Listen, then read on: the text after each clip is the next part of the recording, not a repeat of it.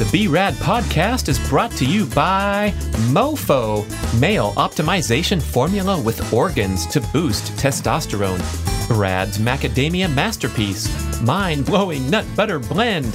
Chili Pad, temperature controlled mattress systems, Inside Tracker, blood, DNA, and fitness tracking data all in one, and New Optimal, three nootropic supplements designed to improve focus, memory, and drive. And check out the bradkearns.com shop page, my personal selection of favorite products with great discounts for health, fitness, and peak performance. A habit must be established before it can be improved upon. Really, it's not about sitting down at the computer for eight hours a day. I don't know too many people that can do that, um, maybe no one. If we consume a lot of those foods that are very low in protein, we're going to continue to eat them and eat them and eat them because we have not yet met our protein needs. I want to tell you about Inside Tracker, an awesome new ultra personalized nutrition and lifestyle program that combines data from your comprehensive blood panels, genetic test results, and lifestyle and fitness data from a Fitbit, for example, and organizes everything into one super cool online portal of your personal health. I am just getting going with this, and it's awesome. It has everything in one spot. For every blood result, you can click on a blog post or watch a video to learn more about these values. It's a great education in general health and self quantification, and it was developed by leading scientists in aging genetics, and biometric data from MIT, Tufts, and Harvard. The patented Inside Tracker algorithm calculates your so called inner age, and it shows each biomarker as either optimized, needs to improve, or at risk. And then you can take precise corrective action with a science backed plan to reach your performance goals. Oh, mercy, people. On my first round of testing, guess what my inner age was? 62! Shocker! Because I just turned 56. I'm sorry.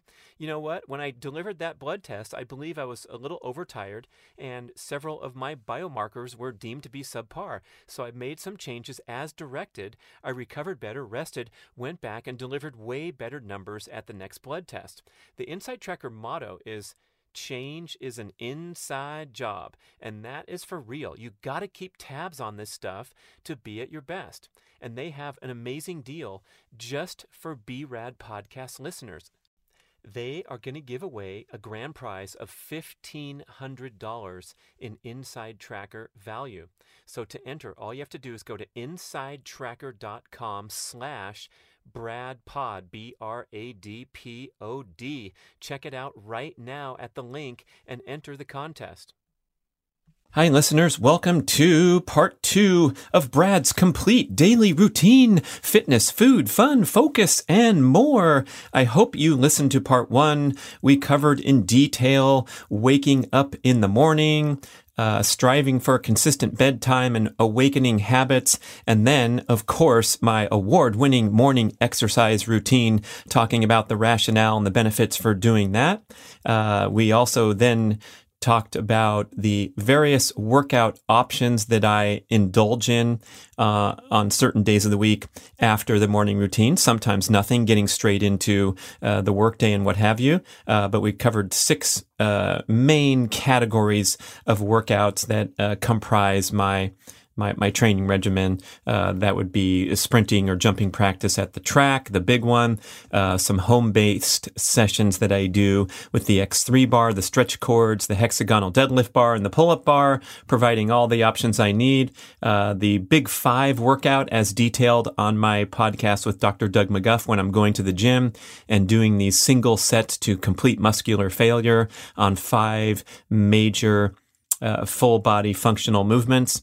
Uh, and then some other things like uh, my quick sprint workout on the Carol stationary bike or playing speed golf. And so those were my options that I covered in detail. And we're still in the morning hours and we and ran out of time. We done ran out of time and had to save the rest for part two.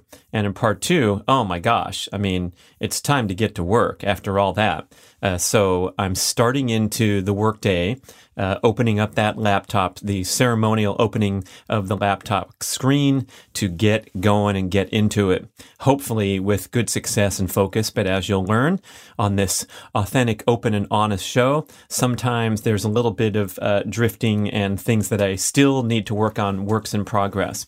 So, in any case, I'm either starting my official workday after the 40 minute morning routine and a little putzing around here and there, preparing myself my kombucha drink or what have you, uh, maybe doing some minor household chores and then finally getting into it. Or uh, I'm starting the workday after the morning routine plus uh, one of the workout choices that I detailed in the first show.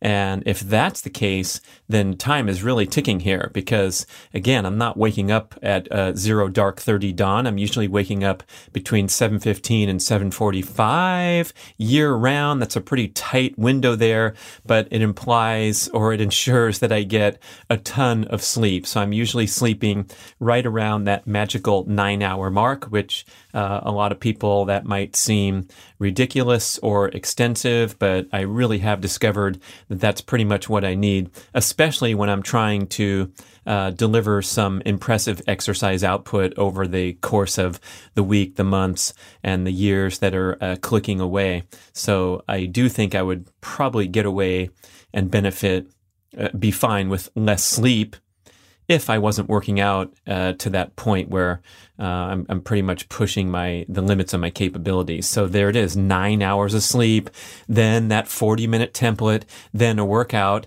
Uh, if you're adding well at home, uh, we're talking about getting into the the nines, the nine thirties, uh, even the 10 o'clock if there was something going on, uh, just tending to duties or whatever. And so there's a little bit of uh, pressure and intensity built up if I haven't started my workday until kind of deep into the morning.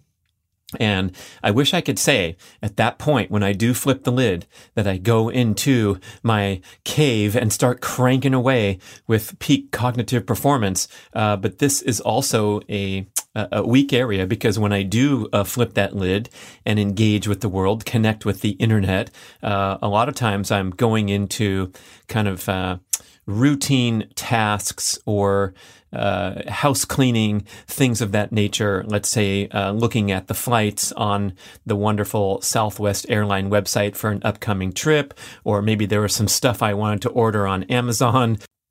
Interesting food items, supplements, fitness equipment, apparel on eBay, used pair of shoes. I don't know what. Let's see, what do I order? Oh my gosh, talk about an open, honest, authentic show. Let's just jump right in there. Unfiltered commentary about stuff Brad orders on Amazon.com and eBay. Okay, here we go. Order history. Oh, all natural handcrafted gourmet black licorice. Yes, I had licorice on my epic Cactus to Clouds hike, the 13 hour hike on the single most difficult hiking trail in the United States of America, maybe the world in Palm Springs, California. And uh, with John and Philip, my boys, and they told me to eat all day long. It totally worked. And uh, licorice was especially enjoyable. So I stocked up for the next epic hike. Here is a bottle of whey protein. I'm doing some taste testing in development of my own fantastic amazing super fuel product coming soon. Here's another pull up bar that I'm going to install a few inches off the, off the ground to do the Nordic hamstring curls, uh, some coconut cream for use in my smoothies, some healthy dog treats, some nasal strips for using in the evening to make sure I breathe through my nose as well as during workouts, uh, another kind of skin serum since Ben Greenfield stopped making his epic, fantastic product. Now I have to go find something else. Uh, I bought Ben Patrick's new book, The Knees Over Toes Guy. It's called Knee Ability Zero. Oh my gosh, scrolling, strolling. Look at all this stuff. I love it though, because that means I'm not going into stores. Here's the book, The Oxygen Advantage. I purchased that as a gift. Here's a helmet mirror for bicycles, one of my most common gifts that I give people because I want them to be safe out there on the road. Here is a wooden slant board to help with my stand up desk experience, standing at an angle and getting that nice calf stretch for a long time. More healthy dog treats. These are freeze dried beef liver snacks Max. Oh my gosh, the dog loves them. Uh, a replacement case for my AirPods Pro, uh, which I lost on the running trail one day. Uh, here are some plastic bags for traveling. See through plastic bags. Yeah, they're kind of like makeup bags, and you can see everything that's inside. I love taking those, putting them in my backpack. I yank one out, and I can see everything that's in there. Here is a dorm room refrigerator, birthday gift from my nephew. Here's some more shredded coconut. Here's some ancestral supplements products. Here is a massage ball, the vibrating massage ball. I love those Hyperice things. Here's some special golf tees that I use some athletic tape, uh, some mini bands for doing the stretches, uh, another uh, blood glucose meter and test strips for fun at home to calibrate with my NutriSense uh, CGM that goes on the arm uh, to make sure they're super accurate and dial that in. And on and on we go. On eBay, oh my goodness, let's see what's here. Uh, another vibrating massage ball purchased as a gift. Uh, some used running shoes. I talked about those puffy, super padded shoes I used on the hike as sort of a uh, alternative strategy to what I usually use, which are the minimalist shoes. I'm especially loving my Xero Shoes that I got from Steven Sashen, podcast guest. Fantastic product. I'm using them all the time now. Here's a couple more used uh, apparel, athletic apparel items, uh, tight fitting shirts for doing uh, sprint workouts and high jumping. I don't like to have billowing uh, t-shirts on. Uh, here's a, a unique pair of Vibram five fingers that has a carbon fiber sole. I believe they came from Europe because I've never seen them for sale. Uh, some more athletic apparel used Himalayan salt lamp. That's a gift. A uh, bunch of high jump stickers to put on my laptop. Blah blah blah. I wonder if that was a interesting detour or a weird one. But back into the mix and how I'm describing uh, the potential for distraction when I start my workday. How about that? Potential for distraction while I'm making a podcast about being distracted at the start of my workday. So I'm really interested in this subject and I have a commitment to improve, improve, uh, but it still seems to be a challenge. And when I hear uh, great commentary from guys like Andrew Huberman on the Huberman Lab podcast, and he talks about striving for these two 90 minute bursts per day of peak cognitive performance. So he cites research that we are good to go for about 90 minutes, after which we really require a cognitive break. And if we don't take one, one will be taken for us. We will start to zone out, drift out, uh, start processing things with less uh, capability. So if you can kind of step into the workday realizing that you're probably only good for that total at your best, that really seems doable. It seems feasible. But the trick is that you really have to shut out the outside world and go deep for 90 minutes, uh, one stint in the morning and perhaps another stint uh, after a break, maybe after the midday break, lunch break, whatever. And then you go and crank away again for another 90 minutes. That's only three hours a day of really peak and focus cognitive output. But when you break it down, and I will definitely validate this when I think about the process of writing books, which I've been immersed in nonstop for probably the last uh, 15 or 16 or 17 years. Um, to get that book done, really, it's not about sitting down at the computer for eight hours a day. I don't know too many people that can do that. Uh, maybe no one. Uh, and if you can get in uh, two good 90 minute bursts of proper writing and research and, and deep work onto a manuscript, that is a fantastic day. That's plenty to strive for and aspire to. Um, so Huberman's talking about the two times 90 minute gaps. Uh, there's a book called Deep Work by Cal Newport.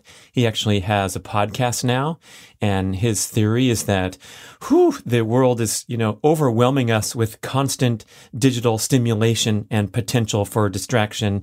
And so we have to embrace this idea of getting into deep work and shutting out the outside world and really focusing and concentrating. And the better we get at this, the greater advantage we will have to rise above in the competitive uh, career and workplace setting to be someone truly special. And so, young listeners, people who are, you know, on that career path and uh, striving for more and more and climbing up to the highest heights and uh, pursuing the highest expression of their talents uh, throughout their career would be the dream for everyone, right?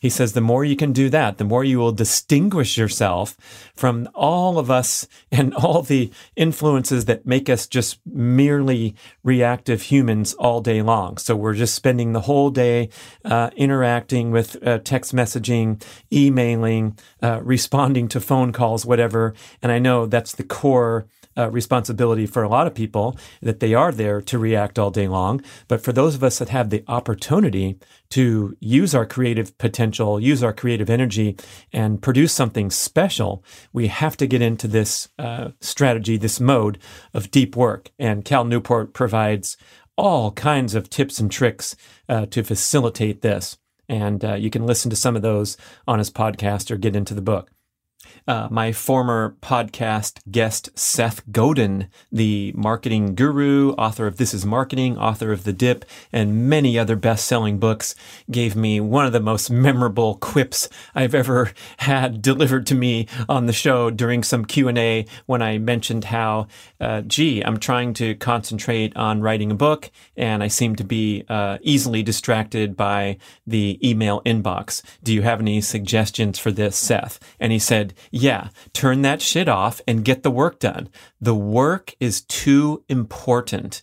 Oh, I love that quote. And think about that as we go through our days and as we fritter around and indulge in instant screen entertainment or whatever whatever other diversions we're engaged in. Hey, maybe you're on a a plan to transform your diet, transform your physique, and you get diverted by the allure of a pint of ice cream sitting there in the freezer, or you can get in your car and drive six minutes over to Baskin Robbins. And let's think about that quote and apply that in other directions. Same with your fitness endeavors. The work is too important. Your goals are too important. Your health is too important. And see if we can recalibrate that. So I think about that quote all the time. Just turn it off. That was his answer. He didn't give me any tips about setting a timer or turning on the device that uh, shuts down your internet for 20 minute periods at a time and then you turn it back on. It's just turn that shit off, get the work done. okay, uh, another great book by James Clear called Atomic Habits. And he's had uh, a very popular blog for a long time with productivity, peak performance tips. And he describes how there are four uh, requirements to uh, succeed with habit change. One of them is to make it obvious. Number two, make it attractive. Number three, make it easy. And number four, make it satisfying. And so if we take the simple example of uh, you wish you could uh, work out more or get more exercise going, such as the goal of uh, adding micro workouts to your day. So obvious, attractive, easy, and satisfying would be putting a kettlebell in plain sight. And this is important, not uh, things stored away in a drawer or far away from you, but there's a kettlebell right there in your office that you can look at at all times or on my show with Dude Spellings, he described how he places the hexagonal deadlift bar in the way, right in the path of the door to and from his office so that every time he leaves his office uh, to go to the restroom or get a snack or get a, uh, another pad of post-it notes from the, the storage cupboard, he has to step through his hexagonal deadlift bar and of course execute a single set uh, of deadlift and that will happen several times a day. So obvious, attractive. Attractive could be that you know that you're only doing a single set so you're not interrupting your busy day with a 20 minute workout because that's been recommended and isn't that great? No, it's just a, a 30 second effort that's easy to do. And so that's number three. Um, it's attractive, it's easy. And then finally, it's satisfying. So when you throw these things in, when you sprinkle these things in, you get that instant payoff, that instant gratification that it feels good to breathe hard a little bit and mix up uh, prolonged periods of stillness and inactivity. Uh, so that's how to build in a good habit. And if you want to get rid of a bad habit, you just invert the aforementioned uh, four elements obvious, attractive, easy, and satisfying. So we replace easy with hard and we replace the other ones with the, the, the inverse and make things tough. So if you're trying to uh, stay away from the pint of ice cream that's in your freezer, guess what? Get it out of your freezer. Do not bring it into the home. Uh, make it very difficult and maybe put in some uh, consequences and repercussions uh, if you need to, uh, such as accountability partners and things like that. I think you get the the point there. And so another thing that Clear recommends doing is uh, conduct this exercise called a habit scorecard, and that would be uh, sitting down with a pad of paper and kind of describing what you do throughout the day and making a scoreboard to identify uh, both good habits and bad habits. I guess that's what this exercise is all about when I'm uh, making a show about my daily habits and routines. By by doing so, I'm illuminating uh, the good stuff as well as the bad stuff. And then finally, I love this one. Uh, he calls it the two minute rule, and that is uh, the idea that a habit must be established before it can be improved upon. So when we're looking at this uh, friction, this difficulty in uh, getting going with a regular sustained exercise program or transforming diet to eliminate uh, the junk foods and the things that you identify you, you want to you want to turn the corner on. Um, you have to make it so easy and so doable that it truly does land in the category of habit, and then you can aspire to build upon that success. So I talk about the morning routine all the time, um, boasting about how it's now extended up to 40 minutes and isn't that great for me? But guess what? First, I had to integrate the act of getting out of bed and exercising immediately into habit. So as I mentioned on the first show, this habit began with a very easy 12 minute sequence rather than the uh, pretty difficult 40 minute sequence that it has evolved into today. Uh, if this 12 minute is too much for you to ask, too much to ask in the morning, hey, take a two minute commitment and say, I'm going to wake up and get out of bed and do the yoga sun salute sequence of stretches where you raise your hands over your head, you sweep them down, uh, you sweep them halfway up to tabletop, you sweep up again. It's very common. You can look at it on YouTube or anything that takes two minutes and do that and build some momentum. Do it for a week in a row. Do it for a month in a row. And when you have this two minute morning exercise habit locked in, then you can strive to uh, expand it, modify it, and intensify your commitment. A habit must be established before it can be improved. And I think, oh my gosh, so many of us uh, uh, get tripped up here by setting ourselves up for failure by uh, throwing down these amazing goals, and we're all good at writing down goals and specifying our goals and being, uh, you know, diligent uh, with this exercise. But then, if the goal is too daunting, and it uh, fizzles before it can be uh, integrated into true habit. And habit is that automatic behavior that you don't have to think about. You don't have to use willpower, creativity, or any of these uh, great forces that we can harness. You just do it without thinking about it. And the obvious examples are uh, brushing your teeth and all the rest of them, fastening your seatbelt. Okay. So enough about that. And let's see. Uh, I'm trying to get into it to start my day. And on a good day, here's how it looks. Um, let's say the camera crew was coming over to film a day in the life of Brad Kearns. So let's see what happens. Oh, look at that great morning exercise routine he does. And then very shortly, he's up at his stand up desk cranking away. And one thing that gets me uh, focused is an appointment for a podcast interview, right? So I know that at 9 a.m., I'm going to start uh, on the very day that I'm recording this. I had an amazing conversation with Dr. Dom D'Agostino, expert on the ketogenic diet. And so I am on a roll. Having finished that recording, I'm standing here in the studio. It's all set up. Uh, the microphone is still plugged in. And so I will flow into recording another show. Uh, I also when I'm in the, the mode here of recording, I will do all the peripheral work necessary to produce the show, publish the show at the same time. And that would be, for example, recording an introduction as I uh, tee up the guest. I'm not going to do it a day later or two days later. I'm highly incentivized to get into the mix when everything is still fresh in my brain.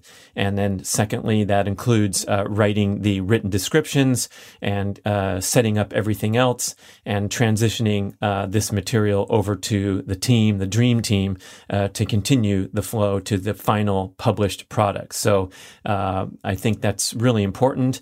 I think it's easier on the brain too when you stay focused on uh, whatever project you're working on and bring it to some uh, completion or resolution rather than having a bunch of loose ends. Uh, now, that can't always be done, right? We can't completely uh, finish one project and then move to the other and then finish that one and move to the next, just to the nature of, uh, for most of us, the uh, crazy dynamic workplace that we're, um, we've evolved to today.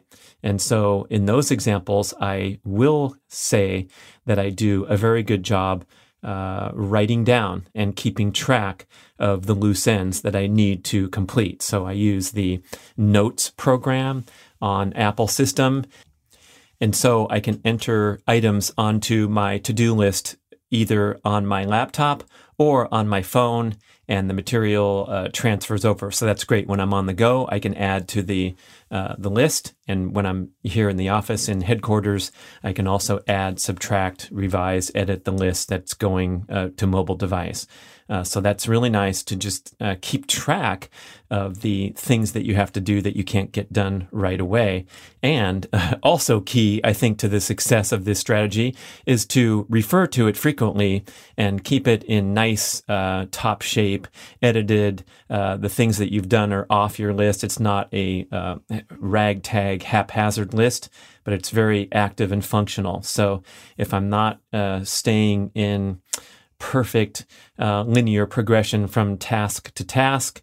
At least I know uh, what's ahead of me uh, later. And I would really love to say that uh, I could write down all the low priority stuff uh, that come into my head, uh, you know, first thing in the morning or whatever, and then do them later. Because there's a lot of recommendations. It's a very strong recommendation that when you're in your peak focus, that's when you should do your hardest and most meaningful work, and then save the airplane reservations for uh, later. For example, in the afternoon, when a lot of us experience an energy dip and are best suited to lower cognitive demand tasks than uh, our best stuff, our best material. Uh, but a lot of times I'm uh, jumping the gun here and I'm shopping on Amazon when I'm alert and energized rather than doing it when I'm uh, drifting away at whatever time of day where I've, you know, I've had it and I've, um, I've, I've drained my cognitive energy.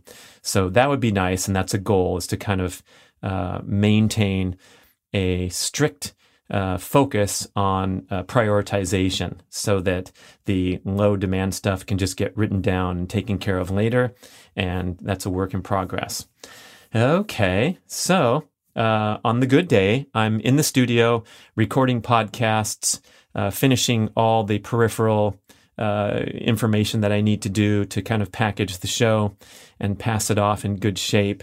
And a lot of times will flow into uh, further recording. So, in other words, batching my time at the microphone rather than uh, plugging in uh, in haphazard manner Okay, so recording is one uh, major area of focus and emphasis, and the other one is to uh, open up the laptop lid and start cranking on a manuscript because I've been basically uh, involved in a book project of one form or another nonstop for uh, about 16 years in a row with zero break. So once one book was completed, the other book is uh, somewhere in the starting phase, and then there's another deadline facing me.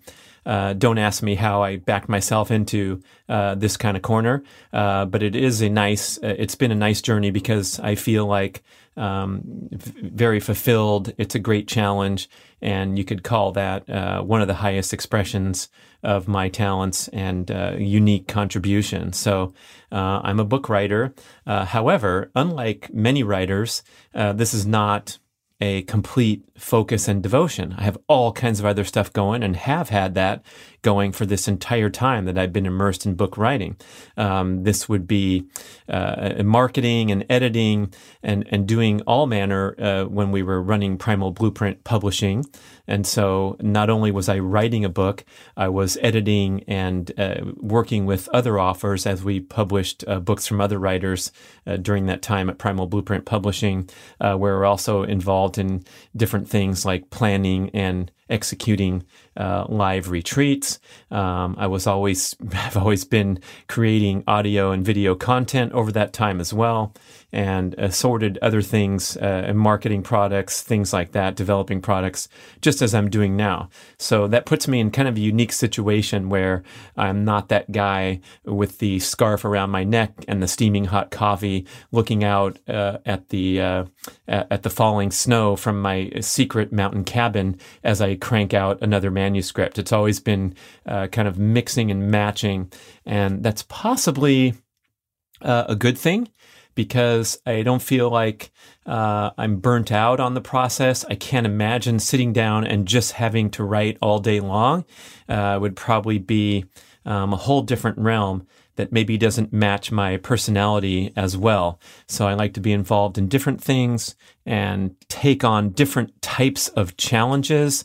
Um, it's been it's been extremely challenging to get the Brad's Macadamia Masterpiece nut butter to market in so many ways and so many moving parts, uh, from the initial development of the product to finding a partner to uh, produce the product and deal with all the uh, logistics and moving parts of becoming uh, a vendor on Amazon.com, uh, building and designing a website, all that fun stuff. And so if my brain gets to go there for a certain portion of the day, then when I sit down and uh, focus on the task of writing a book, it comes with a little bit of balance there. Where if that was all I was doing, uh, that might be uh, a tough a tough challenge for me, more so than moving from one thing to the next. You know what I'm saying? So I'm not sure that's good advice for anyone who's an aspiring writer. There's probably a easier way or a more efficient way to uh, follow that path. Uh, but I will say that um, the, the one thing I've learned when people ask me for advice uh, about writing is uh, be careful uh, taking advice from others and never ever get intimidated or discouraged by hot shots. Do what works for you. Because I have been a member of the audience uh, listening to a prominent writer uh, give advice that comes off as a little haughty and condescending because you're already listening to someone who's super successful and they're telling you that this is how it goes. And if you if you don't like it and you can't wake up at five in the morning and write for five hours straight until 10 in the morning, um, it's probably not going to work out. And um, that's just not uh, really helpful advice. So I think uh, anyone's capable of stepping up and uh, making an effort in the way that you see fit and that works for you. Greetings, my fitness minded listeners. I want to acquaint you with the Primal Fitness Expert Certification Program, the most comprehensive home study multimedia fitness education course in the world. If you want to enhance your personal knowledge of all aspects of leading a healthy, active, fit lifestyle, this total immersion course will be life changing. I'm the lead instructor and author of the course, and we have 14 chapters of extensive written content with over 100 accompanying videos covering topics such as general everyday movement, including micro workouts and dynamic workstation tips, the full experience of gym based strength training in all the different modalities, a complete presentation on all aspects of sprinting, both running and low impact options, an assortment of high intensity interval training and high intensity repeat training strategies, a detailed education on the principles and practical application of aerobic endurance training, and extensive commentary, the most you will find in any publication, on all aspects and symptoms of overtraining and burnout. We even have fascinating peripheral topics like integrating nasal diaphragmatic breathing, dynamic stretching, injury prevention, and developing a peak performance mindset. It's really something, this course. We went all out for over two years with a great team to develop this this amazing home based fitness education for you. And you get one on one expert email support and private Facebook group connection throughout your studies to ensure that you absorb everything optimally and you pass your series of exams and get certified. So go to primalhealthcoach.com slash Brad to enjoy a very special limited time. And I'm not kidding. This is big time discount just for you. 25% off your tuition. A fantastic premium offer at primalhealthcoach.com slash Brad for the most comprehensive fitness course you can ever find. I'm pleased to present B-Rad grass-fed whey protein isolate superfuel, the absolute highest quality, all-natural protein supplement infused with creatine that delivers everything you need to optimize your appetite for fat loss, recover quickly from workouts, and build and maintain lean muscle mass, the single most important attribute for aging gracefully.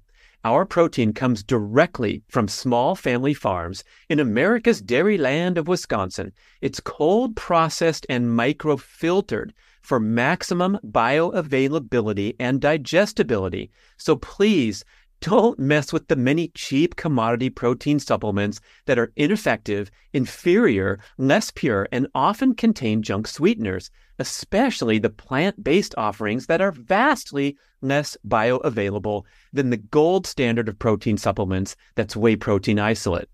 Whether you're in your peak athletic years looking to grow and recover, or in the older age groups trying to delay aging and decline, whey and creatine are widely agreed to be the most critical and effective supplements to take for the rest of your life. You can easily stir the superfuel in water or make a delicious smoothie every day. I'm certain that you're going to love the pleasant, light, natural vanilla bean and cocoa bean flavors. So try some on Amazon today. It's a huge hit with dozens of five star reviews or you can order direct from bradnutrition.com with our buy three, get one free, and make the super fuel a centerpiece of your daily routine. And so for me, it's been to juggle a bunch of different products while I had a book going on in the background. So too bad for anyone who doesn't like that, right? Get what I'm saying here? Just go with the flow and uh, do what works for you and do what feels right is kind of my my message here. Now, I will put in a plug at this time for finding your calling and doing something that's incredibly challenging and taps into uh, your unique uh, talents, interests, and passions. Uh, because I feel like we're immersed in a world now where we're we have the potential to be constantly entertained and stimulated to the extent that we really don't create anything uh, of, of, meaningful value ourselves. We're just a consumer of information and entertainment. Uh, this was highlighted in Dr. Robert Lustig's book, The Hacking of the American Mind. He was my guest on the podcast where he was mainly talking about his most recent book, Metabolical. But that book uh, touched me deeply. It was incredibly well written, and he was talking about how uh, the various indulgences that we have today uh, flood the dopamine pathways of the brain at the expense of the serotonin, oxytocin pathways, uh, the other neurotransmitters that uh, provide the sensations of uh, rich, satisfying, meaningful life. And the dopamine pathways, of course, are relating to uh, instant gratification, motivation toward instant gratification as being our driving force rather than uh, lighting up the other pathways which have more long lasting uh, richness and satisfaction. Brain research reveals that the way to experience a rich and meaningful life comes from persevering through challenges by using skills you've worked really hard to develop to solve a problem or create something of beauty. That's my quote, paraphrasing from numerous sources and uh, pulling together a lot of that research. But we humans like to take on challenges. We like to try to conquer our environment, conquer the challenges, feel a sense of satisfaction, but it's persevering through struggle that is where the magic lies. I love uh, Sir Roger Bannister's quote. The late Sir Roger Bannister, the first person to break the four minute mile, and uh, his quote was, "A struggle gives meaning and richness to life." And of course, he was talking about his uh, pursuit of the world record in the mile and the incredible athletic accomplishments that he achieved. Uh, but he was talking about the enjoyment and the appreciation of the process rather than uh, this obsession with the end result and success and wealth and fame and all the things that have spun out of control in today's life. So let's think about maybe grab a copy of uh, Dr. Lustig's book, The Hacking of the American Mind, and you can learn how all these dopamine triggers that are uh, strongly driven by marketing forces, corporate marketing forces that seek to make a profit off of I- indulging our uh, consumption and entertainment needs. I'd much, much prefer, that is to say, uh, I'd much prefer writing a book to watching a ton of shows on television or even reading a bunch of books or a bunch of articles and information on the internet. At a certain point, uh, I start to feel that that burn deep inside where I want to transition from information gathering stage to writing. And I kind of do this backwards at times where, you know, the proper way maybe to write a book is in the old days, it would go to the library, check out a stack of books, take notes, formulate a plan, formulate an outline. Uh, but a lot of times I purposely go backward where I will just get out of the, open up the file and start typing and start actually writing pages of the book before I properly know entirely what I'm talking about. And then I will kind of back into my story after a bunch of stuff is written because I want to make it purposely hard out of the gate rather than sitting back in my relaxing chair and reading a bunch of stuff other people wrote that will help me uh, one day write the book. I'd rather kind of uh, fact check after I uh, talk out of my ass and write a bunch of stuff and then realize, oh, I was off track a little bit here. These two books really told the story well, and that I can correct and revise my work uh, as an editor, uh, having already written something that maybe came from the heart or came from my own uh, inference that uh, can be improved upon after I do the research. You get what I'm saying? And those are just little tricks and devices to try to continue to move forward with a manuscript project rather than get stuck. Uh, people call it writer's block, where uh, they're just reading other stuff all day and they can't type on the blank screen. And that's never happened to me because of this strategy where I just start cranking away and writing down what, what I'm thinking, what I'm feeling, and then uh, work through it later. Okay, so uh, the reward and the satisfaction of persevering through challenges by using skills that I've worked hard to develop, uh, that I think is the essence of a rich and meaningful life. And of course, that comes from writing books and it comes uh, in many other pathways too, especially uh, the pursuit of athletics and fitness goals. Oh my gosh, if it were easy uh, to jump over the high jump bar, it wouldn't be as fun as when I'm super frustrated out there and almost to the point of, you know, uh, breaking down and screaming in the air, like, why can't I get this technique attribute right? I've tried and tried. I'm watching the video. I'm cursing at the video of myself high jumping because my right leg is still dragging too low close to the ground and I can't seem to do it. Why is it that hard? And uh, boy, when you do finally make progress, it feels so good. So uh, look for difficult challenges in all areas of life. And paradoxically, that is going to be the path to more happiness and satisfaction.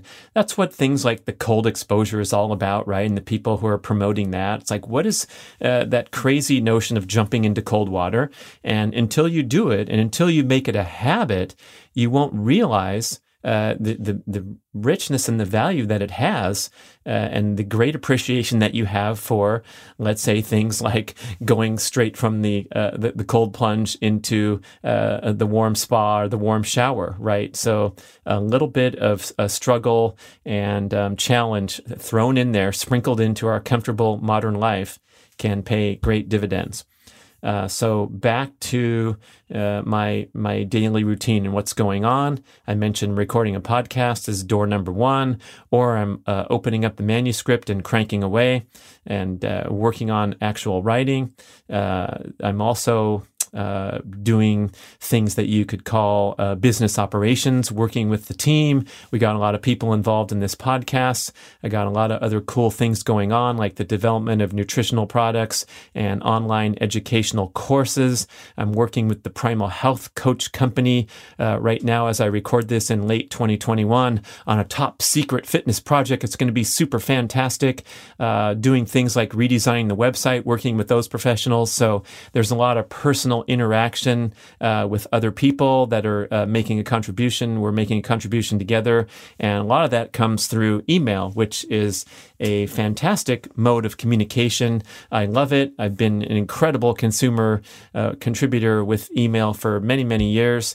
Uh, I think it's a lot better than the phone because you can uh, kind of protect your productivity level of your day uh, better when everything's uh, going over email except for the truly important uh, phone calls. And so I'm trying to minimize that phone time during the workday to an absolute bare minimum. And that has been a, a wonderful thing to open up uh, more productivity, less stress. Because again, when the phone rings, um, you are in reactive mode. Whatever you were doing, you have to kind of put down, or you can ignore the phone call. But you know what I'm saying, how the phone can easily get you off track. Whereas email, at least you're still in the proactive mode. Uh, unfortunately, it does leak into uh, the picture where it's um, potentially diverting you from uh, getting into that uh, that you know that 90 minute zone that Dr. Huberman talks about where you're in your intense concentration and pursuing the highest expression of your talents without interruption or without diversion of focus. So if you can use it to your advantage, that's great. Um, if you can't, and this is what I'm copying to right now, uh, when that uh, window is open and somehow I flick over there, maybe it's because I uh, need to send something. And so I want to compose a single email and ask a question to someone because it's relating to the book project that I'm working on right now. Ah, but guess what happens when you go over there and compose a single email? That's right. You're going to be looking at your inbox and responding to 10 exciting uh, new messages that have come through. So it requires uh, tremendous discipline uh, to avoid making email an energy drain and a place of constant potential distraction. I kind of like the idea that a lot of people advocate of batching your interaction with email. So you go on there uh, for an hour in the morning and an hour in the evening. And I've never really uh, executed that well myself for some reason, uh, but it's one suggestion that uh, seems to make sense if you have that discipline and if it can fit with um, the workplace dynamics that you have. Maybe people are waiting five hours for your reply, so that's not really going to work for certain people where the team is counting on you for a prompt response. Um, I also like. I also like the idea of striving to uh, maximize your efficiency with your use of email, uh, like concise answers, uh, having pre pre-printed responses to things that come up commonly, right? If I get a bunch of questions about this or that, I'm going to paste in a prepared response, maybe edit it a bit from the template, uh, but that can be a really good time saver. I love how my friend Joe Ochoa, a super productive, fast paced, hardworking guy, is very efficient with his email replies using the uh, software tool Loom to deliver a video response to the email. So you can actually see um, a screen visual of him uh, pointing with a mouse at the stuff I wrote in this lengthy email, and he's just commenting on it uh, without having to lift a finger to type any keys uh, Greg Merrilees of Studio One Designs, the people who redesigned my website in Australia, fantastic company. And that's how he communicates with his clients as well. He just uh, flicks on the camera and says, Hey, here's what I think about the, the last four emails that you wrote me. so uh, people who are immersed in um, uh, a lot of back and forth, maybe think about uh, some of those tools. Okay, so that was uh, a look at the things I might be doing during my workday, right? Um, and I will admit to uh, fooling around plenty and uh, frittering away uh, time with this thing or that thing, especially doing stuff around the house. Maybe it's a micro workout. Maybe it's going and making a meal and, oh, I should go make some more kombucha as well. So the quick snack or the quick meal turned into a longer period of time in the kitchen.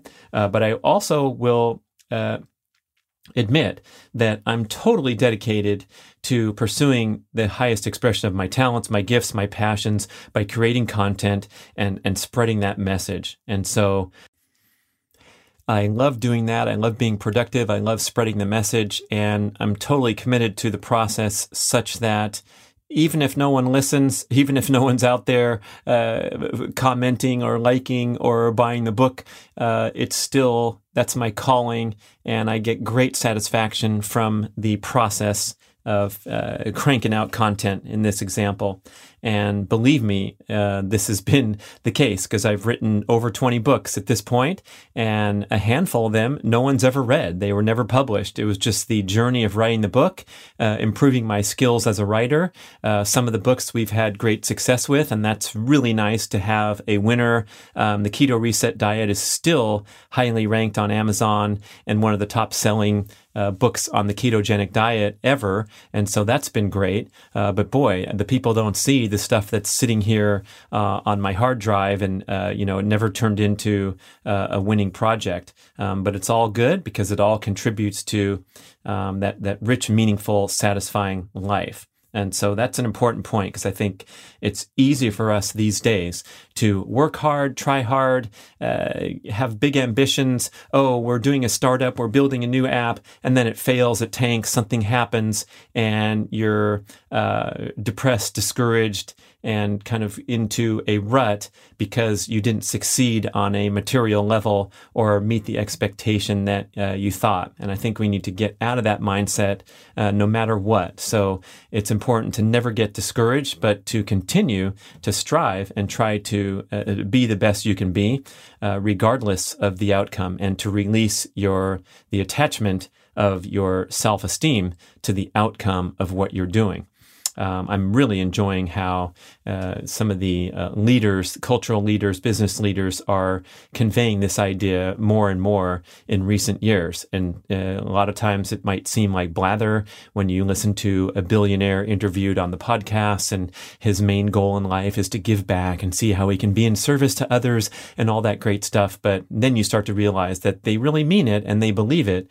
And we've had kind of a transition uh, in the nature of the economy and society to the extent that you can actually uh, march through life with this goal of being in service to others and making a contribution and, and giving and be rewarded for it in a way that maybe was more difficult uh, when the economy wasn't so um, smart, intelligent, and uh, using the internet to connect people. So, uh, by that example, I mean, hey, look at these people on Instagram who are posting great videos every day about how to exercise. And these are some interesting techniques that you can use here and there. And everything's free. You never have to buy anything from them. But of course, people are going to drift over and uh, very likely purchase some of their uh, for sale content. Uh, but that being said, boy, you can just spend the rest of your life on YouTube and become highly educated uh, without having to uh, participate in economic transaction. And that's really cool. Okay. So, uh, on a good day, I'm creating content and I can uh, have something to show for at the end of the day. Uh, but typically, what's happening at some level, either mild to severe, is I'm doing what my former podcast guest Gretchen Rubin called procrasticlearing. Hey, listeners, I discovered an awesome new electrolyte and triple enzyme powdered drink that's going to knock your socks off. It's called Bala enzyme. And it comes in a convenient little pouch of bright orange powder that you pour into water for the ultimate electrolyte and antioxidant drink. It's simple, convenient, and yes, the orange tint comes from a potent serving of turmeric, along with a clean and diverse assortment of enzymes and electrolytes, and a perfect taste that's not fake or too sweet.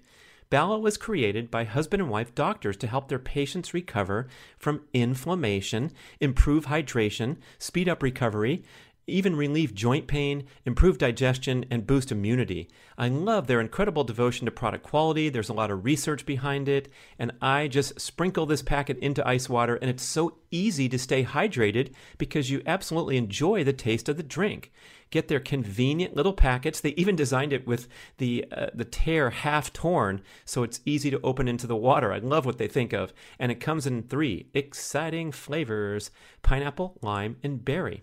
It's so potent, it might stain your fingers if you get it on your fingers. And yes, that's a good thing for a serving of turmeric that's that potent. It's also sugar free, zero carb, and promoting of the three R's rehydrate, relieve, and revive please visit balaenzyme.com, B A L A E N Z Y M E. And of course, there's a special deal for BRAD podcast listeners 30% off your first order. Just use the code BRAD30 at balaenzyme.com. Procrasticlear time. What that means, as you can guess from the term that she made up, is somehow getting your mind right, getting your mind clear so that you can immerse yourself into deep work.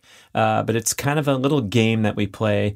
I know it especially comes up for me when it's time to uh, get deep into the incredible challenge of working on a manuscript. Is I will do other things instead in the name of clearing my mind and getting my my thoughts sorted out or my errands uh, knocked off before I start in with the book. So, oh yes, there's some travel plans to make. There's some bills to pay. There's some crap to buy on Amazon. Oh, and then there's this household chore because uh, it seems like it is time to vacuum. And then and only then will I feel uh, motivated and clear headed enough to plunge deep in. Uh, I think in a way, I'm not going to beat myself up too bad over this. Maybe you can relate. Maybe you do this yourself. Uh, but I notice when I'm procrastinating extensively that finally, ultimately, uh, some pressure and some energy will build up internally to the point where I get a little chippy with myself, going, All right, now come on. Um, you've done enough chores. Get your ass up to your screen and, and start in.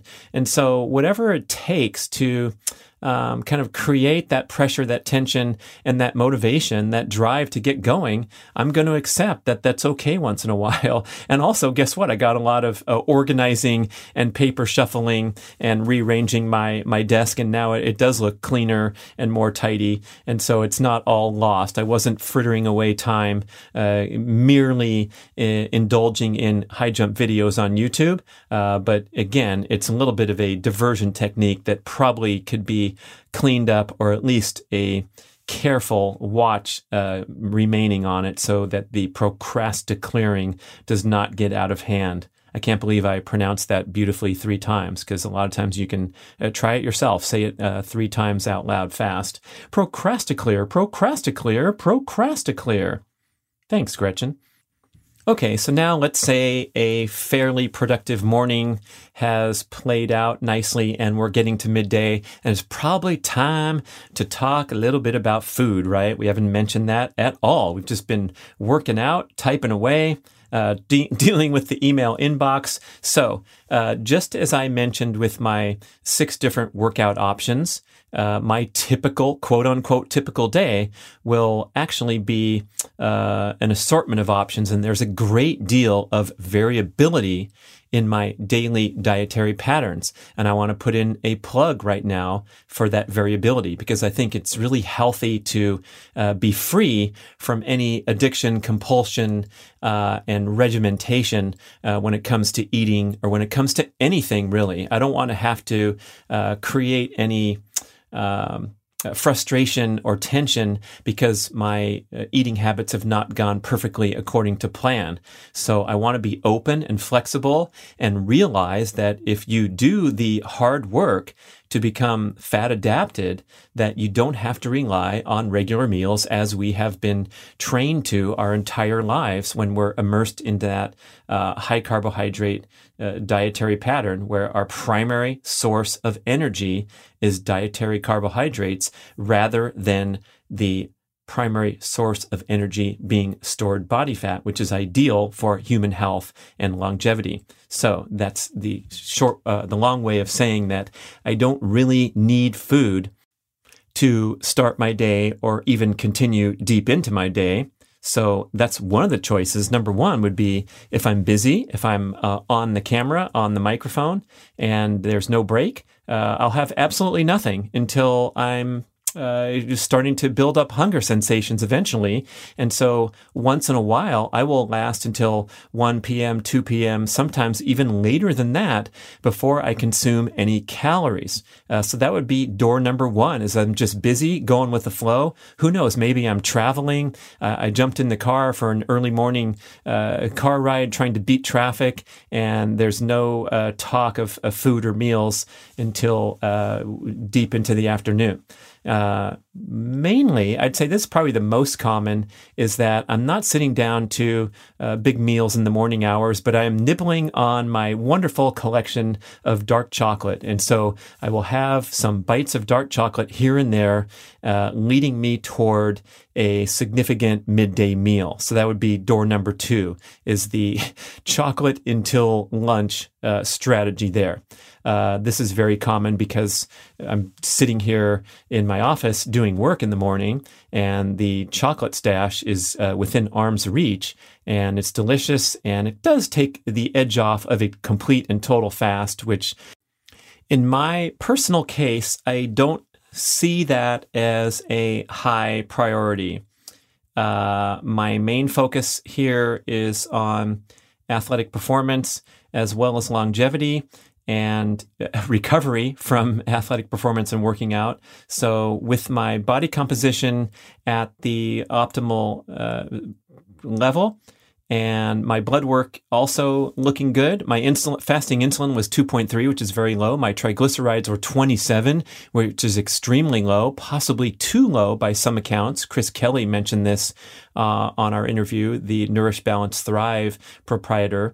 And so I am not in that category where I'm going to accumulate a bunch of benefits or uh, improve blood markers by engaging in uh, aggressive and uh, extensive fasting.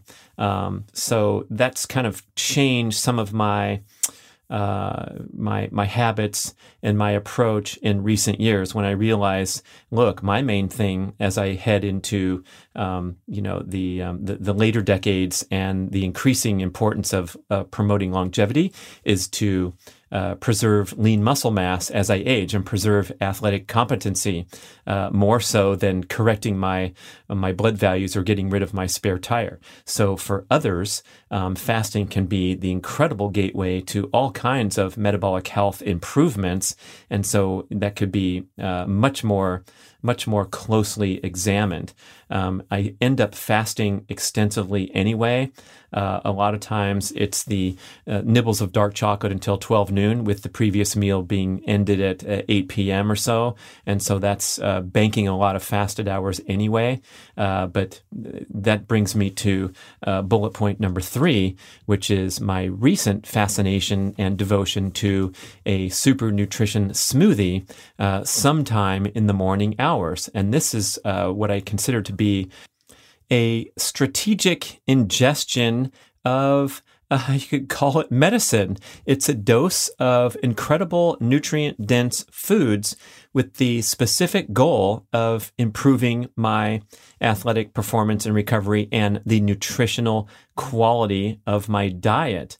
So I'm trying to maximize the nutrient density of my diet as my main dietary goal, as well as enjoy myself but this smoothie preparation is contemplated to give me the maximum amount of nutrients I need in a very easy delivery form, uh, such that I'm not uh, sweating over uh, the perfect optimization of all these meals. And so, what goes in there are frozen chunks of raw liver, raw eggs, uh, oftentimes duck eggs, the bigger ones, uh, some excellent protein powder and then a concoction of different performance agents that I've been making myself uh, in consultation with some great experts uh, like Mark Sisson, Ben Greenfield, Paul Saladino. And so I throw in all these other agents, creatine, glutamine, things like that.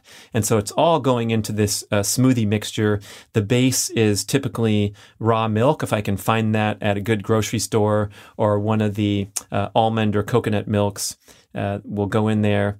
Um, a little bit of uh, carbohydrate in the form of frozen banana or chunks of frozen papaya or mango uh, a lot of whey protein, also some collagen protein, uh, a whole bunch of ancestral supplements, pills, various different products, uh, starting with MoFo and including numerous other ones. So I'm taking extra prostate, I'm taking their new mineral compilation, I'm taking things like lung and trachea, and just dumping it all in there rather than swallowing 24 pills. Just stick them in the smoothie container.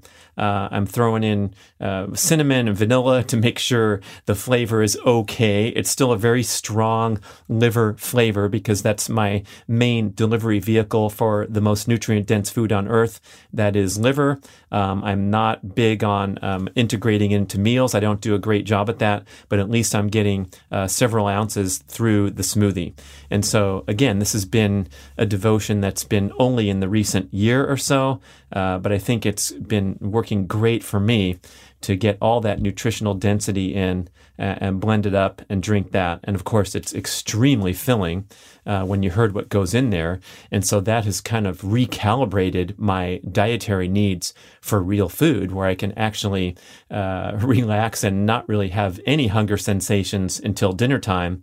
Uh, when I hit this thing hard uh, sometime in the late morning hours.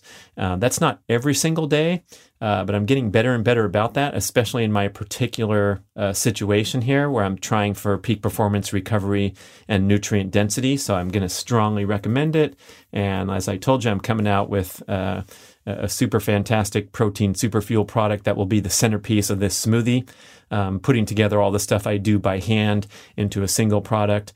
Uh, so that would be uh, choice number three that I mentioned. The first one was absolutely nothing. The second one was dark chocolate until a proper midday meal. The third one was this uh, super nutrition smoothie. And then the fourth one would be uh, describing when this proper lunch comes about. And usually I'm very narrow in my food choices because I love every single day. I'm like, what should I make? And I'm going to make eggs, steak, and the fried mini corn tortillas to wrap it up and send it down. Delicious. I put a little Cholula sauce on there and oftentimes guacamole or avocado. I've taken pictures of these preparations on my Instagram and you can see uh, some of the stuff I post there. They're pretty similar, right? So I'm not getting incredibly creative in preparing these gourmet meals. So that is the uh, the food discussion getting us to midday. And we'll talk a little bit more about food when we talk about the evening meal. Uh, so that brings us into the afternoon hours. And I'm still trying to um, stay focused and productive. A lot of times things can throw me off such as a mere trip to the kitchen for a meal, and um, uh, especially if I'm having to run around somewhere outside. I'm, uh, as you can hear from the recording so far, uh, I'm trying to stay in the control tower, so to speak. And getting out and about and running errands, oh, I absolutely despise it. It, it causes me uh, so much uh, a diversion from focus. And so I'm trying to uh, minimize my trips out into the world, especially uh, for shopping and going to stores. That's why I'm so happy to be able to uh, shop on the internet and not have to be running all over town. Um, it's really hard for me to gain momentum after a binge of errands because guess what? Oh, what's near uh, the next errand? A golf course. Oh, right. I'm going to go hit some balls. And there goes another 45 minutes. And um, uh, by the time I get back, uh, I'm maybe tired from running around town, and um, yeah, it doesn't doesn't work great for me. So uh, when it's time to run around town, I really do like to uh, batch that. So I'll build up the pressure for days and days, and by the time uh, you know I'm, I'm, midway through the week, I haven't left the house yet. Uh, then I can go and do six things at once. That's great. And no discussion of the afternoon time block would be complete without mentioning the all important nap. And I've definitely become a professional napper in my adult life. I think dating back to my days as a professional triathlete when I was training so hard that I absolutely positively had to go down for around two hours every afternoon uh, to absorb uh, all the workout stress and then get up again and have to go do another workout after the nap. And boy, those were tough days, man. That was that was a rough feeling when you wake up from that nap. You feel a little groggy because two hours is a long duration for a nap. Realizing that I was still facing a swim workout that evening or a run or whatever was still left on the slate. Yep, those triathletes work hard. I think harder, as hard or harder than athletes in any other sport. I'm going to put Tour de France cyclists up there. I'm going to put um, boxers and MMA fighters and the diverse training they have to do. Uh, maybe a basketball player, especially at the NBA level where they're playing, you know, 82 or more games per year. What an incredible grind and the diverse athletic skills necessary to excel in basketball. Uh, but as far as pure uh, endurance training and getting out there and working hard in three different sports, uh, the triathletes are are very impressive. I can't even believe uh, the regimen that I adhered to back then. So that nap is going to happen. I would say the majority of the days of my life. Maybe it's uh, five days a week. I can't be sure. Uh, but I usually have fantastic benefits experience from even a very short duration nap. So I have no problem uh, fitting this into my schedule, so to speak. And I will go down for around 20 minutes. And I usually notice because I'm using the uh, the raindrops app on my iPhone uh, and it tells how long the rain has been falling. And so I realized that my nap was only 20 minutes, but I wake up feeling fantastic. And yes, indeed, I almost all the time actually fall asleep and, and go out as soon as I uh, close my eyes. And I think this has been from devoted practice and habit forming. I talk to so many people that say, Oh, I, I can't relax. I never take a nap. Um, and if I do, I just lay there and I don't fall asleep. And I think we have to give ourselves permission to go down for the nap uh, get a, a, beautiful environment where it's completely dark, ideally, and you have a white noise machine or things that unplug you from any potential disruption, even mild disruption, and then give yourself permission uh, to nap for as long as you need. Because I think one thing that messes us up is knowing that we only have uh, 30 minutes before uh, an important uh, engagement later in the afternoon, and we don't really relax fully or get into that parasympathetic state because our mind's racing about what's ahead. And so I never put a time limit on my nap.